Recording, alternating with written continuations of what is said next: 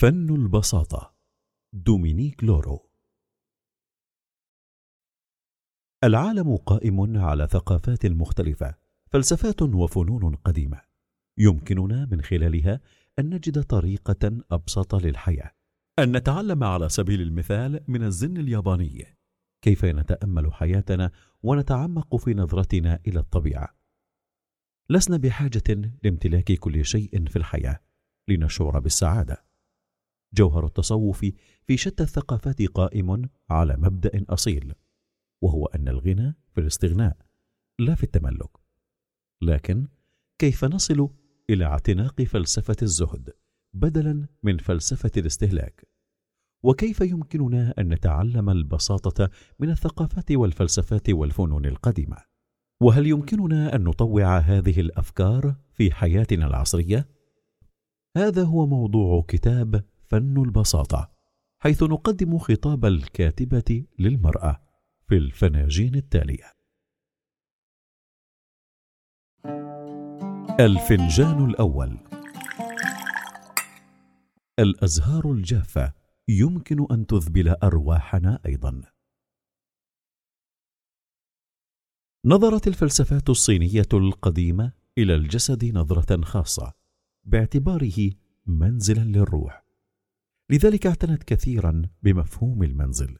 ومنذ خمسة آلاف عام طبق الصينيون فلسفة الطاقة الانتقالية من خلال علم طاقة المكان. ألفينغ شوي. في هذه الفلسفة يوجد تصور أساسي حول علاقاتنا بالأماكن التي نشغلها. إننا في حالة تأثر دائم بالعالم. كل الأشياء تنقل إلينا طاقة خفية تصل إلى أجسادنا.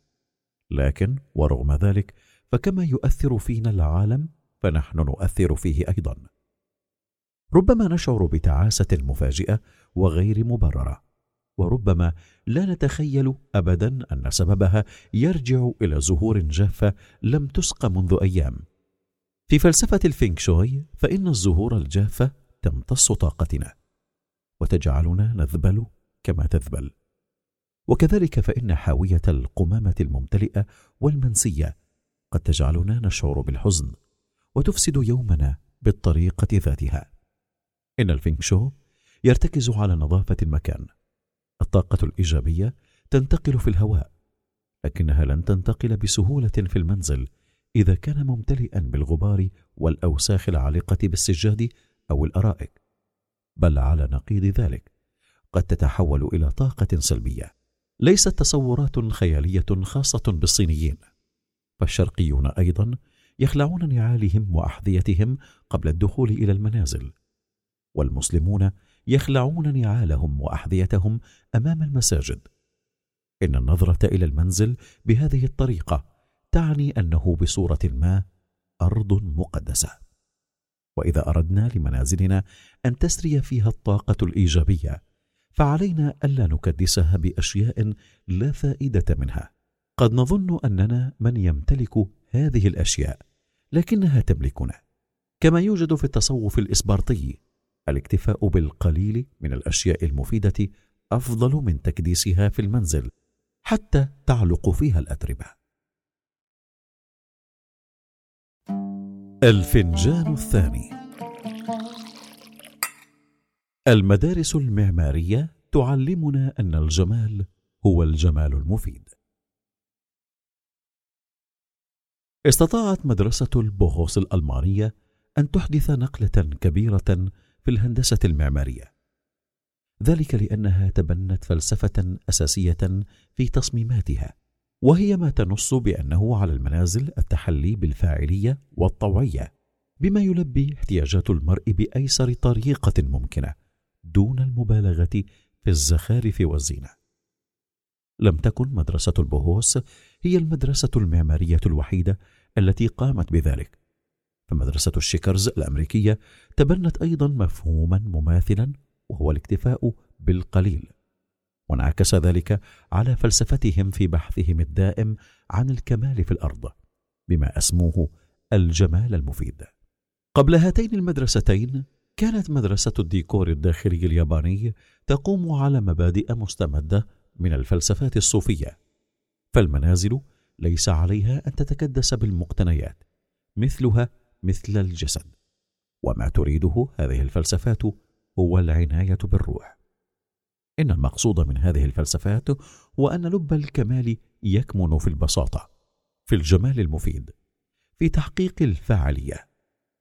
على منازلنا أن تتيح لنا حرية الحركة وأفضل ما يريده أي منزل هو قطع أثاث خفيفة وأن يتميز أيضا بوجود مساحات فارغة فلا يوجد جمال دون فراغ ولا موسيقى دون صمت. الفنجان الثالث. الثقافات القديمة عرفت كيف تروض الجسد وتعتني به. عام 1948 من الميلاد نشرت مجلة نسائية مقالة تؤكد فيها أن البدانة موت بطيء وأنه لا يوجد مسرات مع وجود البدانة إنها القبح والهرم قبل الأوان. كما أكدت أيضا أن علينا الاعتناء بأجسادنا. إن الثقافة العصرية تبالغ في تناول الطعام بشكل غير صحي مثل مطاعم الطعام السريع. fast food وعلى النقيض من ذلك تحتفي الثقافات القديمة بالاقتصاد في تناول الطعام. على سبيل المثال كانت الزبدية الخشبية تمثل رمز الزهد عند الشرقيين الذين كانوا يكتفون بزبدية أرز أو حساء باستثناء أيام الأعياد. ومنذ زمن قديم اعتاد الناس الصوم في مختلف الثقافات والأديان لتطهير الجسد من السموم والشحوم وكذلك لتطهير الروح. الصوم كتقليد قديم ووسيلة فعالة لمواجهة البدانة إذ يؤدي إلى خسارة الوزن وتحسين أداء الجهاز الهضمي والسيطرة على النفس وشهواتها. لم يتوقف الاعتناء بالجسد عند الصوم فقط بل كانت اليوغا عند الهنود رياضة تهدف إلى الاعتناء بالجسد من أجل الوصول إلى ذهن رائق من خلال التمارين البدنية وتمارين التنفس وغيرها. أما اليابانيون والكوريون فقد اعتنوا بالأجساد بواسطة الماء إذ اعتادوا على ممارسة طقس دائم وهو النزول إلى مغطس مقدس.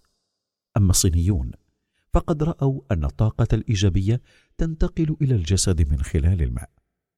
ليس علينا أن نهمل أجسادنا أبدا علينا أن نروضها في حالة البدانة ونتخلص من الشحوم الزائدة بما يتيح لنا حرية أفضل للحركة ويجعلنا نتمتع بذهن رائق.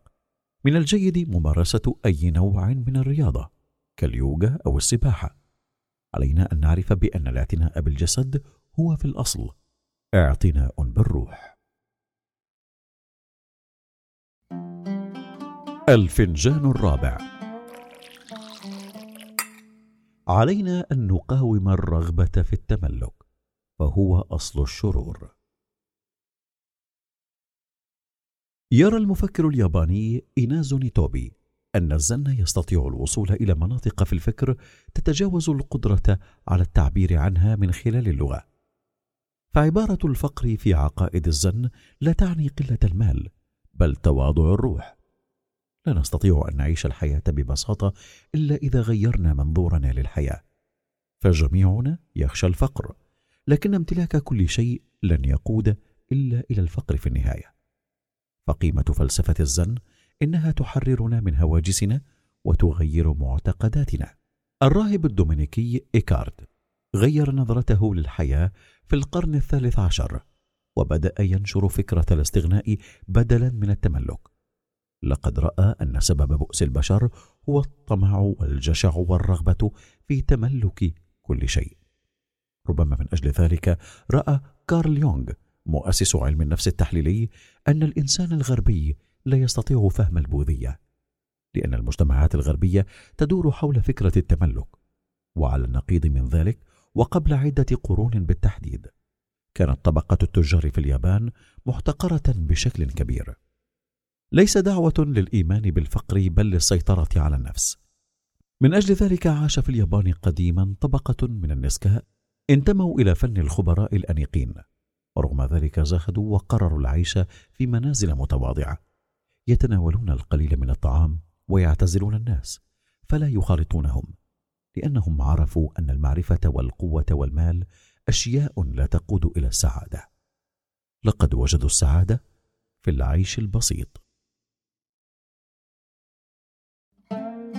الفنجان الخامس. الحكمة العربية القديمة. خيرتنا. عصفور في اليد. أم عشرة على الشجرة. يمكننا الوقوف على طقوس الشاي التي يتم تجهيزها من خلال أدوات وحركات قليلة جدا. لكنها تتم وفقا لقواعد شديدة. لنفهم معنى البساطة حقا. تلك الطقوس المستمدة من كتاب الشاي. لكاكوزو أوكاكورا. والمستمده أيضا من فلسفة الزن كانت تحمل قيما فلسفية وجمالية تفاصيل صغيرة في حياة اليابانيين اليومية. عرفت الغرب على مفاهيم كبرى تشكل الهوية السمة التي تميزنا عن غيرنا هي ذاتنا وما نحن عليه. ومن خلال طقوس الشاي نستطيع أن نتعرف على كل ما يدور في محيط الإنسان نرى النظافة والصحة والأخلاق الكرم على سبيل المثال والأهم من ذلك هو الإيمان بالتفاصيل جميعا. وفي ذلك الطقس نستطيع أن نفهم البساطة عن طريق النظر إلى قيمة الأشياء المادية من حولنا الشعور بأنها تعكس أرواحنا وتخاطبنا. البساطة في طقوس الشاي توجد في حالة التناغم والتناسق على طاولة الشاي ومن خلال هذه الحالة بنيت الفلسفة الجمالية اليابانية المعروفة باسم وابي سابي. رؤيتها للجمال باعتباره موجود في كل شيء وأبسط شيء. أصبح الجمال في عدم الكمال بل بالاكتفاء بعدم الكمال. الاكتفاء بالبسيط. إنها فلسفة تقوم على حكمة بسيطة وهي أن الطبيعة بسيطة وعلينا أن نكون بسطاء مثلها. أما الأفكار الآتية من مجتمعاتنا المعاصرة القائمة على فكرة الاستهلاك والتملك فإنها في النهاية ستجعلنا نلهث وراء كل شيء دون أن نمسك شيئا. إنها كالحكمة العربية القديمة عصفور في اليد أم عشرة على الشجرة؟ عرف اليابانيون تلك الحكمة. الاكتفاء بالقليل لأنهم كانوا مضطرين للسفر على الدوام بسبب الحرائق أو الكوارث الطبيعية. لذلك كانوا يختارون مقتنياتهم التي يستطيعون حملها معهم إذا ما اضطروا إلى السفر. إن الاستغناء يعلمنا قيمة الأشياء التي نمتلكها. لأننا قررنا الاحتفاظ بها بكامل اختيارنا من بين أشياء أخرى كثيرة تخلصنا منها. هكذا نتعرف على أولوياتنا ونفهم أنفسنا بصورة أفضل. ليس الاستغناء هو التخلص من الأشياء أو الفرص. بل التخلص من الأحمال الزائدة للوصول إلى ما نريده. كانت هذه الفناجين لكتاب فن البساطة لدومينيك لورو الرسالة الأساسية من هذا الكتاب. إن ثقافة هذا العصر مليئة بالتعقيد. تدفعك دفعا نحو استهلاك واقتناء كل شيء بينما تظن أنك تمتلك هذه الأشياء. في حين أنها هي في الأصل من تمتلكك تستهلكك تماما وتستنزفك. وبدلا من أن تأخذنا إلى السعادة فإننا نشعر بازدحام منازلنا وأرواحنا. ونتمنى لو كانت الحياة أكثر بساطة من ذلك. كأننا نشعر في أعماق أرواحنا أن البساطة هي السبيل الأفضل نحو السعادة. نصائح قابلة للتنفيذ. تخلصي من الأشياء عظيمة النفع التي تملكك وضعيها هدية أمام باب بيتك لمن يستحقها. كثيرا ما نحافظ على أشياء لم تعد ذات نفع بالنسبة لنا ويؤدي ذلك إلى تكدسها في منازلنا. لكن ماذا لو تخلصنا منها ووهبناها لمن يحتاجها؟ قومي بإهداء هذه الأشياء للمستشفيات ودور المسنين. سيشعرون بالامتنان لذلك وستشعرين بالرضا عن نفسك. اهدي الكتب التي لم تحبيها إلى آخرين. سيسعدهم ذلك وربما تنال تقديرهم فالأذواق مختلفة. اجلسي في غرفة فارغة مع كوب شاي هذا تمرين جيد للتخلص من الأفكار السيئة التي تتكدس في رأسك. الفراغ ليس عدوا لنا بل صديق. إن غرفة فارغة تمتلئ بالتفاصيل الصغيرة كبرواز رقيق مع كوب شاي في يدك يجعلك قادرة على التأمل بصورة أفضل. وستجدين أثناء ذلك تخيلات كثيرة تراودك لتزيين الغرفة بشكل بسيط.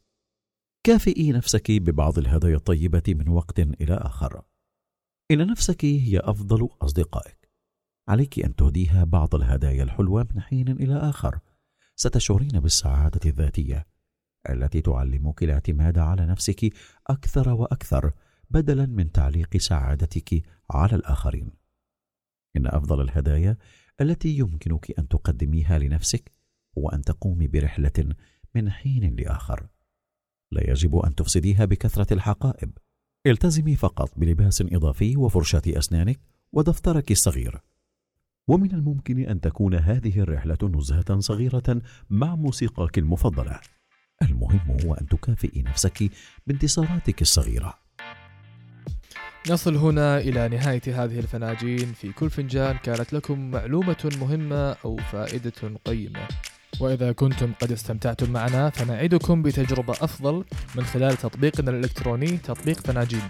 يمكنكم تحميله الآن عبر الدخول على موقعنا www.fanajin.co شكرا لحسن استماعكم وإلى اللقاء.